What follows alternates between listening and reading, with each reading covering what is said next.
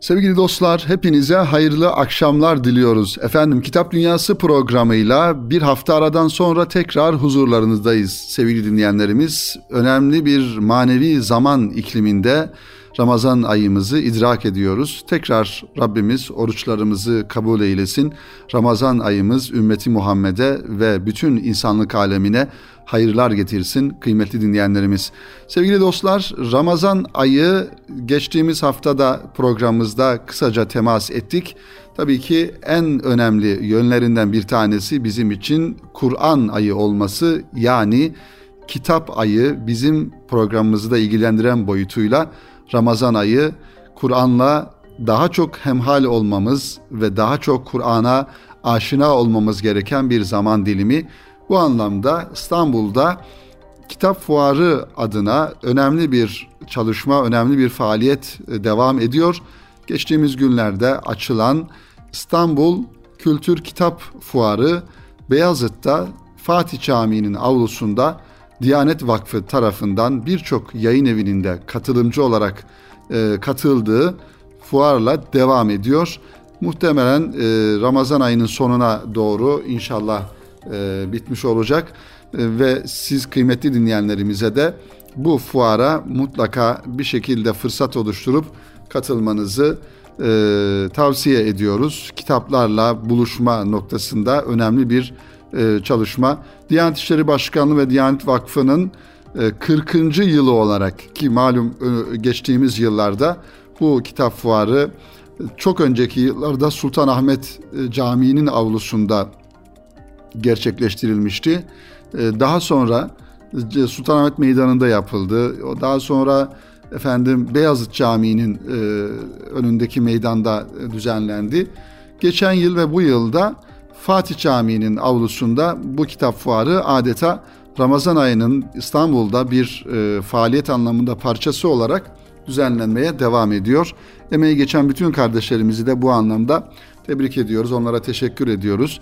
İstanbul'umuza böyle bir kültür faaliyeti noktasında katkı sağladıklarından dolayı. Sevgili dinleyenlerimiz tabii Kitap Dünyası programına e, farklı kitaplarımızla inşallah devam edelim. Ee, yine şöyle bir haber vermiş olalım size. Tabii bu haberin kendisi bizatihi kitapla alakalı değil ama bu haberle alakalı yap, yazılan bir kitap elimde, bir çalışma. Ondan da kısaca ve bu çalışmanın muhtevasından da sizlere bahsederek inşallah programımıza devam edelim. Geçtiğimiz e, hafta cumartesi günü İstanbul'da Atatürk Kültür Merkezi'nde Taksim'de Sayın Cumhurbaşkanımızın da katılımıyla İlim Yayma Vakfı'nın 50. E, yılı efendim e, kutlandı. 50. yılı bir kongreyle e, idrak edilmiş oldu. Çok sayıda sivil toplum kuruluşlarına gönül vermiş insanlar, bu ülkenin adeta mayasını oluşturan sivil toplum kuruluşları katıldılar. Tabii ki İlim Yayma Vakfı da bu ülkenin e, mayasına katkı sağlayan, bu ülke insanını yetiştirme noktasında fisabilillah gayret gösteren önemli kuruluşlarımızdan, sivil toplum kuruluşlarımızdan bir tanesi. İlim Yayma Cemiyeti ve İlim Yayma Vakfı Türkiye'de genç neslin üzerinde özellikle İmam Hatip neslinin üzerinde çok e, kıymetli e, emekleri olan, gayretleri olan insanların bir araya gelerek e, adeta bu bayrağı efendim devam ettirme noktasında önemli hizmetler görmüş kuruluşlardır sevgili dinleyenlerimiz. İlim Yayma Cemiyeti 1951 yılında ilk İstanbul'da İmam Hatip Okulu'nun açılması ile beraber e, açılan bir kuruluş. 1951 yılında kurulmuş ve bugün Türkiye'nin her e, ilçesinde, her ilinde, her ilçesinde şubeleri olan, e, yurtları olan, yine öğrencilere e, efendim e, birçok anlamda e, katkı sağlayan, yardımcı olan, yurt imkanı oluşturan, burs veren, okuma e, okullarına katkı sağlayan bir kuruluş olarak hayatiyetini sürdürüyor İlim Yayma Cemiyeti kıymetli dinleyenlerimiz. E, tabii ki İlim Yayma Vakfı da yine İlim Yayma Cemiyeti içerisinden doğmuş 1974 yılında kurulan bir vakıf. E, bu vakıfta aynı şekilde eğitimle alakalı çalışmaları var, okulları var, yurtları var, üniversitelere dönük yurtları var.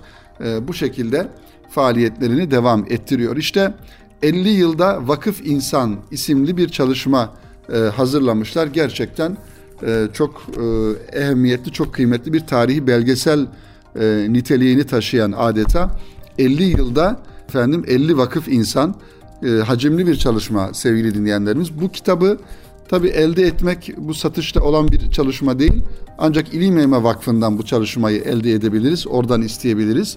E, zira e, İlim Eğme Vakfı'nın e, kurulması aşamasında bir araya gelen 50 tane kendisini bu yola adamış, vakıf insan denilebilecek fedakar e, insanların e, hayatlarını anlatan bir çalışma.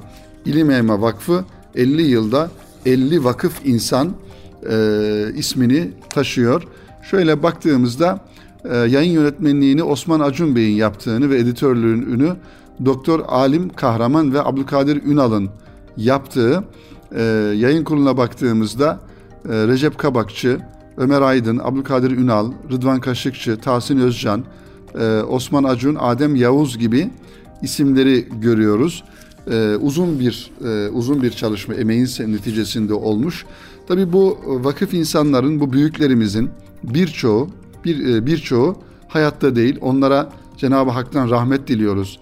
Gerçekten arkada önemli e, bir e, manevi miras bıraktılar, bırakmışlar. Bugün İlim Ema Vakfı'nın efendim yurtlarında kalan, e, İlim Ema Vakfı'ndan burs alan binlerce e, insan farklı alanlarda, farklı e, kademelerde, farklı ortamlarda devletine, milletine, ülkesine, insanlığa hizmet ediyorlar ve aklı selimin, doğrunun, iyinin, güzelin temsilciliği noktasında bir görev ifa ediyorlar ve devletinin bu milletin gerçek anlamda e, kodlarını bilerek, bu milletin geçmişini, tarihini, efendim köklerini bilerek bu millete hizmet etmeye devam ediyorlar. Sevgili dinleyenlerimiz, bir toplumda özellikle bizim toplumlarımızda ki ecdadımızın e, uygulamalarına baktığımız zamanda da bunu görmüş oluyoruz. Bir toplumu ayakta tutan önemli kurumlardır. Vakıflar, dernekler, sivil toplum kuruluşları. Elbette ki e, bu, bu vakıf ve derneklerin e, neye hizmet ettiklerini, daha doğrusu hangi amaçlarla e, faaliyetlerini sürdürdükleri de çok önemli. E, sivil toplum kuruluşu diyoruz, sivil inisiyatif diyoruz. Yani devlet kurum devlet kurumundan ayrı olarak sivil insanların gönüllü olarak bir araya gelerek herhangi bir karşılık beklemeden hangi alanda hizmet etmek istiyorlarsa o alanı da belirleyerek e, yaşamış oldukları ülkedeki insanlarına, ülke insanlarına e, hizmet etme gayesiyle kurulan kuruluşlardır bunlar. Ancak şunu da unutmamak lazım ki kıymetli dinleyenlerimiz bu tür kuruluşlar içerisinde olup da e, bulunmuş olduğu ülkenin aleyhine efendim e, o ülke insanının o ülke neslinin aleyhine faaliyetler yapan e, farklı e, emelleri olan kuruluşlarında olduğunu unutmamak lazım.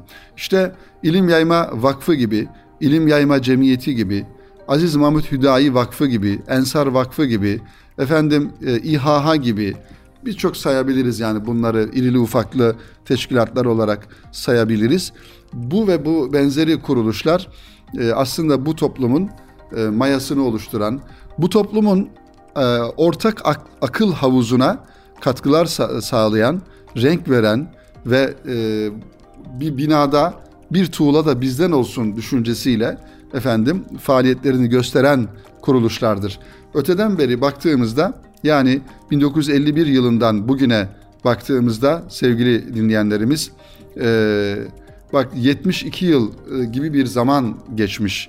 Bu zaman dilimi içerisinde nice insanlar gelip geçmiş, nice insanlar bu tür kurumlarda faaliyet göstermiş ve yüz binlerce belki binlerce, yüz binlerce öğrenci buralarda efendim kalmış, yurtlarda kalmış, burslar almış ve okumuşlar. Yani e, toplumun ana omurgasını oluşturan ve toplumun ortak aklını oluşturan kuruluşlar olması hasebiyle çok ehemmiyet arz ediyor. Bundan dolayı e, programımızın bu ilk e, dakikalarını, ilk bölümünde e, böyle bir konuyu sizlerin e, dikkatinize e, sunmak istedim sevgili dinleyenlerimiz. Tabii 50 yılda 50 Vakıf İnsan İlim Yayma Vakfı isimli çalışma e, sevgili dinleyenlerimiz şöyle baktığımda Yıldız Holding katkılarıyla e, bu çalışma efendim e, yapılmış. 600 sayfadan oluşuyor. Her bir e, şahsın hayatını, hayat hikayesini bir e, bir insan yazmış. Yani bir e, editör yazmış öyle diyelim. E, çünkü bir kısmı hayatta, bir kısmı birçoğusu hayatta değil. E, dolayısıyla büyük bir araştırma neticesinde adeta bir belgesel niteliğinde bir çalışma ortaya konulmuş. E, şöyle isimlerden bazılarını zikredelim. Tabi isimlerden önce kuruluşundan günümüze İlim Yayma Vakfı ve Hizmetleri e, bölümüyle başlıyor. Tahsin Özcan e, hazırlamış bu yazıyı. Hemen arkasında e, İlim Yayma Cemiyeti'nin ilk kurucularını görüyoruz. 68 tane gönüllü insan Allah hepsine rahmet eylesin. E, şu an hayatta olan e, kimse yok bu büyüklerimizin içerisinde. Cenab-ı Hak onlara gani gani rahmet eylesin ki ne güzel kurmuşlar böyle bir kuruluşu ve şu an e, bu hizmet devam ediyor. Yurtlarla, öğrenci çalışmalarıyla, efendim e, manevi çalışmalarla, yaygın eğitim faaliyetleriyle devam ediyor. E, dolayısıyla büyük bir e, miras bırakmışlar arkadan. E, şu an bu e, İlim Yayma Vakfımızın e, mütevelli heyeti başkanı Necmettin Bilal Erdoğan Bey e, gerçekten onlar da güzel hizmetler yapıyorlar. E, Cenab-ı Hak inşallah e, hizmetlerini kabul eylesin diyoruz. E, isimlere bakıyorum şöyle yani 50 vakıf insan dedik bu kitabın ana konusunu oluşturan asıl konu kimler var bildiğimiz ve tanıdığımız duyduğumuz isimler e, Sabri Ülker onlardan bir tanesi ki kuruculardan birisi İlim Emre Vakfı'nın. Sabri Ülker bildiğimiz Ülker'in e, ilk kurucusu. E, Eymen Topbaş var. Efendim e, bilinen isimleri daha çok söylüyorum. Korkut Özal, Sebahattin Zaim Allah rahmet eylesin. Kıymetli efendim siyasetçilerden Numan Kurtulmuş Bey'in babası İsmail Niyazi Kurtulmuş, Saadettin Ökten Bey'in babası merhum Celalettin Ökten, efendim bir vakıf insan adeta e, aynı zamanda bir ayaklı kütüphane olarak da e, Dursun Gürrek Hoca'nın vasıflandırdığı, isimlendirdiği İbnül Emin Mahmut Kemal İnal e, rahmetli, e, Münevver Ayaşlı, Nevzat Yalçıntaş bunlar hep bildiğimiz isimler. Efendim Kale Bodur'un kurucusu sahibi İbrahim Bodur beyefendi. Ve yine e, birçok insan üzerinde emeği olan e, Osman Öztürk Hoca merhum, Yahya Kığılı isimlerini burada görüyoruz. Ee, sevgili dinleyenlerimiz Hasan Sağlam İlim Yayma Cemiyeti'nin de bir dönem başkanlığını yapan büyüklerimizden e, bir, bir tanesi. Bir dönem Maliye Bakanlığı yapmış merhum Kemal Unakıtan beyefendi. E, Mehmet Akif Aydın beyefendi, Kahraman Emmioğlu, e, ve burada yine İsmail Kahraman var eski Büyük Millet Meclisi Başkanı ve yine yakından tanıdığımız, ismini bildiğimiz, zaman zaman programlarımızda da ismini zikrettiğimiz kıymetli büyüğümüz, abimiz Abdullah Tivinikli rahmetli beyefendi de İlim Yayma Vakfı'nın kurucuları arasında isimleri zikredilen e, insanlardan. İşte bu e, zikrettiğim 50 tane e, kıymetli büyüğümüzün hayat hikayesini e, anlatan bir çalışma olmuş. Aslında bu tarz biyografi türünden çalışmaların şöyle güzel bir tarafı var sevgili dinleyenlerimiz. Bu insanlar nasıl efendim hizmet etmişler? Bu insanlar hangi ideallerin peşinde koşmuşlar? Ve bu insanların gayesi ne olmuş? E, neden böyle hizmetler içerisine girmişler? Bunu aslında görmüş oluyoruz ve arkada kalan nesillere, bizlere, bizden sonrakilere de bir örnek teşkil etmesi bakımından önem arz ediyor. Onların e, yaşamış oldukları hayatlarında çektikleri çilelerden efendim zor zamanlarda çünkü bu 1974'lü e, yılları düşünün sevgili dinleyenlerimiz. Daha öncesi 1951'li yıllar, İlim Yama Cemiyeti'nin kurulduğu yıllar aslında Türkiye'de siyasi e, ortam açısından, sosyolojik ortam açısından da zor dönemlerin olduğu efendim o yıllardaki diyelim sosyal hayattan tutun da dini hayata, dindarlara bakış açısını da göz önüne aldırdığımızda zor zamanda efendim e, faaliyet yapmanın, Allah demenin, zor zamanda çalışmanın, gayret göstermenin ne kadar zor olduğunu işte bu insanların hayatlarını okuduğumuzda ancak görebiliyoruz. Ee, bir sürü badirelerden, bir sürü efendim sıkıntılardan geçerek bugüne kadar gelinmiş. Bugün geldiğimiz noktada da tabii ki hep bunları ifade ediyoruz sevgili dinleyenlerimiz. Geçmiş yıllarda yaşanılan sıkıntıları, efendim e, problemleri bilmeyen e, insanlarımız, kardeşlerimiz, genç kardeşlerimiz özellikle e, bu kazanımların yani şu an içinde bulunmuş olduğumuz kazanımların öyle kolay elde edildiğini zannedebilirler. Ancak buradan tekrar ifade edelim ki bu ülkede 18 yıl e, ezanı Muhammedi Türkçe olarak okutuldu. Bu ülkede efendim yıllarca başı örtüsü e, başını örttüğünden dolayı e, hanım kardeşlerimiz üniversitelerde okutulmadı, üniversitelere alınmadı, devlet kurumlarına sokulmadı. Bu ülkede efendim çocuğunu askeri okulda okutup da yemin törenine efendim büyük annesi, dedesi, nenesi her neyse sakallı dedesi, başı örtünde başı e, başı örtülü nenesi o yemin törenlerine katılamadılar sevgili dinleyenlerimiz. Efendim bu ülkede öyle bir dönem oldu ki İslami kitaplar, dini kitaplar e, efendim terör faaliyeti sayıldı ve bundan dolayı e, fikir suçundan insanlar hapisler yattılar. Bu ülkede 80 yıl kadar uzun bir bakın 80 yıl kadar uzun bir zamanda zaman dilimi içerisinde Ayasofya kendi asli hüviyetinden uzak bir şekilde müze olarak kullanıldı. Efendim e, bir adeta ideolojik savaş haline getirilen Taksim'e hiçbir şekilde cami yaptırmayız, yapılamaz denilen bir e, ülkeden bugün Taksim'e cami yapıldı. Daha nice böyle kazanımlarımız var. Bütün bunları tabii ki yaşamayan, öncesini bilmeyen insanlar bunların öyle kolay yapıldığını e, zannedebilirler ama öyle değil.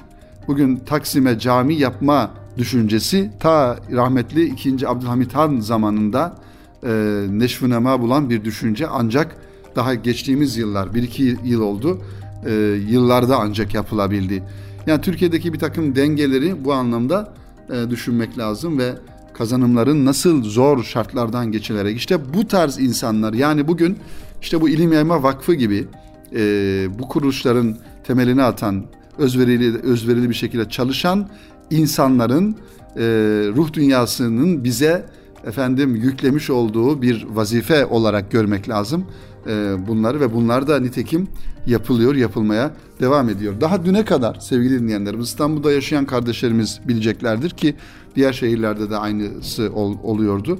Daha düne kadar bizim ecdadımızdan bize yadigar kalan ve her birisinin efendim paha biçilmez kıymeti olan tarihi eserlerimiz, camilerimiz, mabetlerimiz sevgili dinleyenlerimiz e, farklı amaçlarla kullanılıyor. Kullanılmayanlar da adeta terk edilmiş bir vaziyette, e, kendi kaderine terk edilmiş bir vaziyette, yıkık, harabe bir vaziyette e, duruyorlardı. Ancak bugün baktığımızda bütün camilerimiz restore edilmiş, ayağa kaldırılmış, ihya edilmiş, ecdat yadigarı olan ne varsa hepsi kendi asli hüviyetine kavuşturulmuş. İşte bu asli hüviyetine kavuşturan irade ve o ruh işte bu insanların bu ilim yayma vakfı gibi büyük ve kıymetli e, insanların, vakıflarımızın mensuplarının e, ideallerinin gerçekleşmesi olarak görmek gerekiyor kıymetli dinleyenlerimiz. Bu kitabı e, başta da ifade ettiğimiz üzere sevgili dostlar İlim Yayma Vakfı'ndan temin edebiliriz. 50 tane vakıf insan, büyük insan, kıymetli büyüklerimizin burada hayat hikayelerini okuyabiliriz, örnek alabiliriz inşallah. Şimdi kısa bir ara verelim sevgili dinleyenlerimiz. E, programımızın kalan bölümünü kısa bir aranın ardından devam edelim inşallah. Sevgili dostlar tekrar huzurlarınızdayız. Kitap Dünyası programının ikinci bölümüyle kaldığımız yerden devam ediyoruz. Efendim Ramazan ayı olunca sevgili dinleyenlerimiz şüphesiz tabii ki bizim de bütün dikkatlerimiz Ramazan ayı çerçevesinde e, kitap okuma anlamında neler yapılabilir? Bu noktada oluyor dikkatlerimiz. Onun için e, Ramazan ayında yapmış olduğumuz programların en önemli e, adeta sloganı haline gelen e, düşüncemiz, ifademiz Ramazan ayının Kur'an ayı olması ve aynı zamanda Ramazan ayında da en başta okuyacağımız e, kitabın, e, yegane kitabın kitabımız Kur'an-ı Kerim olması veya bütün kitapları o kitabı en güzel şekilde anlayabilmek için e, bu niyetle okumamız gerekiyor. Okur dergisinden Nurcan Doğan kardeşimiz güzel bir yazı hazırlamış. İnşallah bu yazıdan istifade ederek tam bizim e, hem Ramazan ayına hem de kitap dünyasına uygun bir başlıkla Ramazan'da okunacak 6 kitap önerisi e, kendilerine e, özellikle teşekkürlerimizi arz ediyoruz efendim. Mübarek Ramazan ayında zihnimizi ve kalbimizi besleyecek 6 kitap önerisi sunmak istedik. Bu listedeki kitapları okuduysanız ve araya uzun bir vakit girdiyse tekrar okumanızı tavsiye ederiz. Tabi bazı kitapları gerçekten e, tekrar tekrar okumak gerekiyor. Yani e, lise yıllarında okuduğumuz bir kitabı aradan zaman geçtikten sonra üniversite yıllarında ya da daha sonra çünkü biz insan olarak zihinsel anlamda değişim yaşayabiliyoruz. O yılda okuduğumuz bir kitabı anladığımızla daha sonraki yıllarda okuduğumuz aynı kitaptan anladığımız farklı olabiliyor. Okumuşsak da bunları mutlaka okuyalım. Evet, kitaplığınızın Ramazan ayında okunacaklar rafında ilk sırayı Sezai Karakoç'un kaleminden Saman yolunda ziyafet alabilir. Üstad Sezai Karakoç'un 50'den fazla kitabı var malum sevgili dinleyenlerimiz. Cenab-ı Hak ona da rahmet eylesin e, bu güzel günler hürmetine. E, her birisinin okunması gerekiyor. Ancak biz tabii ki Ramazan ayında okunacak kitaplar önerme noktasında 6 kitaptan ilkini bu kitap olarak ifade ediyoruz. Sezai Karakoç'un kaleminden yazılan Saman Yolunda Ziyafet. İçerisinde yalnızca kitabı özel yazılmış bölümü olsa da genel olarak kitap Karakoç'un özellikle Ramazan aylarında oruçla ilgili yazdığı yazılarından oluşuyor. Sayfa sayısının az olması uzunca bir zamana yayılma endişesini ortadan kaldırsa da Ramazan ayını özel bir aya yayacak şekilde bölüm bölüm okunması tabiri caizse kitabın sindirilmesini sağlayacaktır. Yine Ramazan ayı ile alakalı Sezai Karakoç'un Saman Yolunda Ziyafet isimli kitabı bu şekilde okunabilir. İkinci kitap sevgili dinleyenlerimiz 40 hadis ismiyle bir hadisi şerifin bir şairle ne ilgisi olduğunu, bir hadisin bir şaire neler ilham ettiğini, bir hadisin bir şaire hangi bakımdan ikramda bulunduğunu öğrenmek hoşunuza gidecekse doğru yere geldiniz. Evet, kitabın arka kapak yaz, e, arka kapağında yazan bu sözle İsmet Özel okurlarını büyük bir rahatsızlığa, konfor alanından uzaklaşmaya ve bir ayaklanmaya davet ediyor adeta. Radyo programlarının çözümlenmesinden oluşan 40 hadis kitabıyla İsmet Özel, Müslüman zihinlerin sarsılmasını istediğini de belirtiyor. Evet, 40 hadis geleneği tabii ki bizim kültürümüzde öteden beri var olan bir gelenek. İsmet Özel de hem şair olması hem de mütefekkir olması yanında böyle bir 40 hadisle alakalı bir kitap kaleme almış. Ramazan ayında ikinci okuyabileceğimiz kitapta İsmet Özel'in 40 Hadis isimli kitabı. Üçüncü kitap sevgili dinleyenlerimiz Abdülkadir Es-Sufi. Evet, Abdülkadir Es-Sufi'nin e, kaleminden çıkan Gariplerin kitabında yazarının inanç yolculuğunda açtığı, geçtiği kapılara şahitlik ediyor, ediyoruz. Tanık olduğu olaylar, içsel yolculuğunda ona eşlik eden kişiler ve mekanlar bulunduğu meclisler, öze dönüşünün, hidayete erme sürecinin hikayesi, bir kütüphane müdürünün yaşadığı bunalım, rahatsızlık, arayış, sorgulama, keşif yolculuğuna davet ediyor bizi bu kitap. Kimin kitabı? Abdülkadir Es-Sufi eski ismiyle Yandallas'ın Gariplerin kitabı. Bu kitap birçok yayın evinden neşredildi. Mutlaka bir iç yolculuğa e, çıkmanın nasıl olduğunu, yöntemlerini öğrenme açısından bir roman tadında bir çalışma e, sevgili dinleyenlerimiz. Bir kütüphane müdürünün yaşadığı bunalım, az önce ifade ettiğimiz gibi rahatsızlık, arayış, sorgulama, keşif yolculuğuna davet ediyor bu kitap bizi. Bu kitabı da yine İsmet Özel çevirisiyle tavsiye ediyoruz. Üçüncü kitabımız sevgili dinleyenlerimiz Profesör Doktor Soner Duman hocanın yine Erkam yayınlarından çıkan ve geçtiğimiz programlarda da bu Kitap Dünyası programında tanıttığımız bir çalışma. Özellikle genç kardeşlerimizin, e, özellikle gençlerin gönlünü, zihnini bulandıran, birçok soru işaretine sebep olan konuların ele alındığı Allah'ım sorularım var isimli kitap. Kitap akıcı bir üsluba sahip.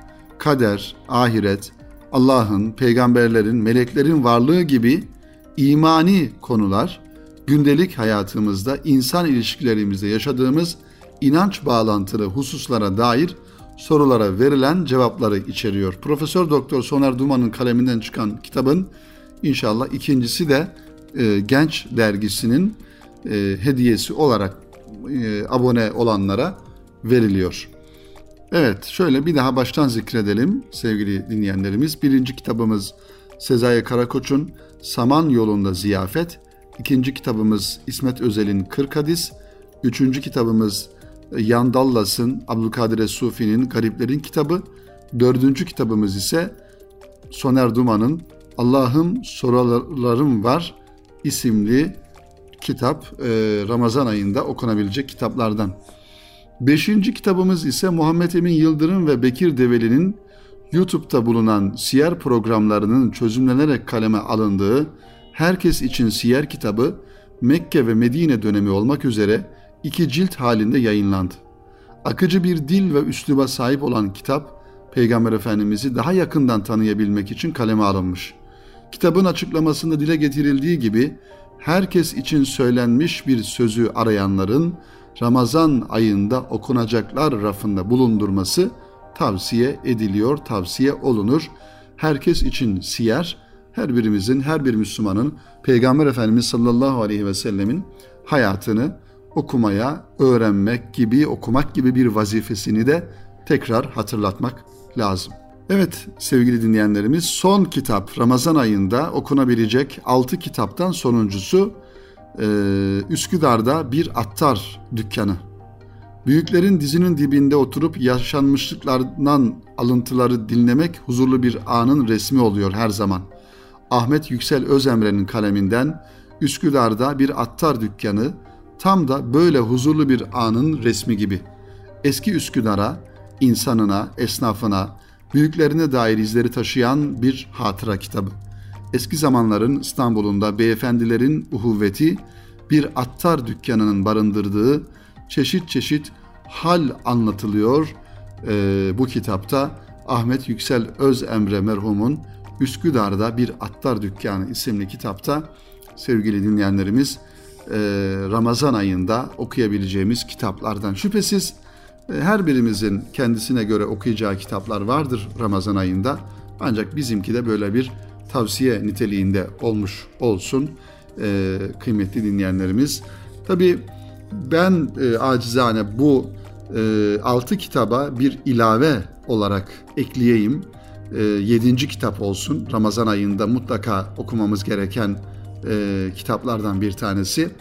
O da muhterem Osman Nuri Topbaş Hoca Efendi'nin Ebediyet Yolculuğu isimli kitapta bize tefekkürün mevti hatırlatacak.